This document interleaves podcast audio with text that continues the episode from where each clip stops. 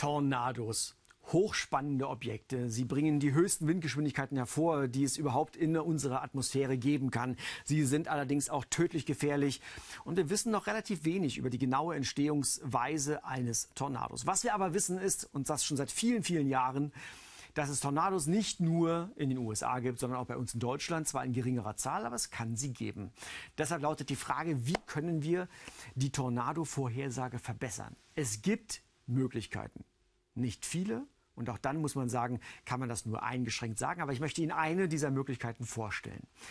Tornados hängen oft, nicht immer, aber oft zusammen mit rotierenden Superzellen, also großen, gigantisch großen Gewitterzellen. Und man sieht hier sehr schön in diesem Zeitraffer, wie sich eine solche Gewitterwelle, äh, Zelle bewegt und wie sie sich eben dreht. Und diese Drehung kommt zustande, weil der Wind in unterschiedlichen Höhen, aus unterschiedlichen Richtungen, mit unterschiedlicher Stärke weht. Das ist eine große Grundvoraussetzung dafür, dass es diese Rotation gibt und sich dann eben auch Tornados bilden können. Und diese Rotation, die kann man mit Hilfe von ganz besonderen Radarbildern sehen, und zwar mit einem Dopplerradar.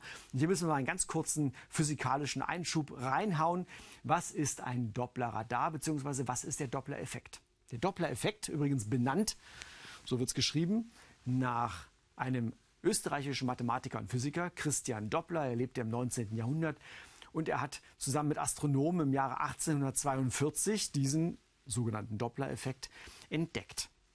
Folgende Geschichte kennen Sie alle.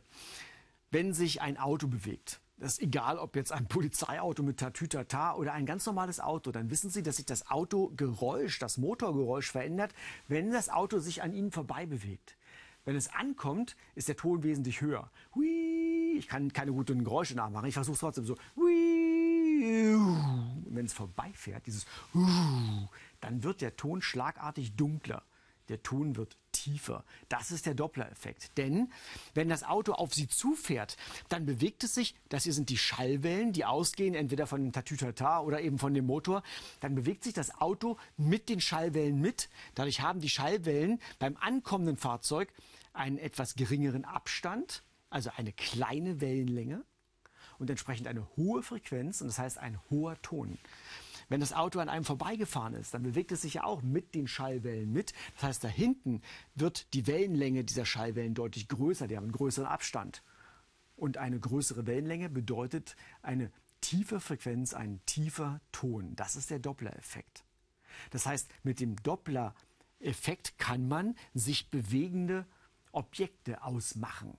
Und genau das wird auch beim Doppler-Radar ausgenutzt. Man kann eben nicht nur Schallwellen, sondern auch Radarwellen untersuchen mit Hilfe eines Doppler-Radars. Wir sehen hier zum Beispiel den Südwesten Deutschlands, Baden-Württemberg. Dort der rote Punkt, das ist der Feldberg im Schwarzwald. Dort oben drauf steht ein solches Doppler-Radar.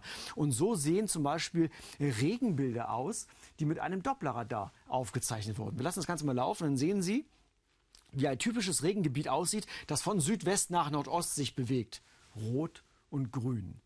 Was heißt das im Sinne dieses Doppler-Effektes? Hier steht der Beobachter, hier steht also das Radargerät. Dieser Regen bewegt sich auf das Radargerät zu dieser Regen bewegt sich auf das Radargerät oder vom Radargerät weg. Also keine große Überraschung bei dieser Aufnahme. Rot auf der einen Seite, von dort kommt der Regen, grün auf der anderen Seite, dort zieht der Regen hin. Interessant ist es dann, wenn wir innerhalb zum Beispiel dieses roten Bereiches grüne Strukturen sehen möglichst vielleicht noch eingedreht, also so ein bisschen spiralförmig oder innerhalb des grünen Bereiches rote Strukturen. Dann haben wir es mit einer rotierenden Superzelle zu tun, mit einer rotierenden Wolke.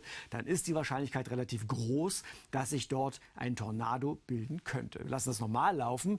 Dann können Sie mal gucken. Es gibt natürlich auch Fehlechos, aber hier gibt es schon einige Wolken, wo es zumindest rot-grün ist.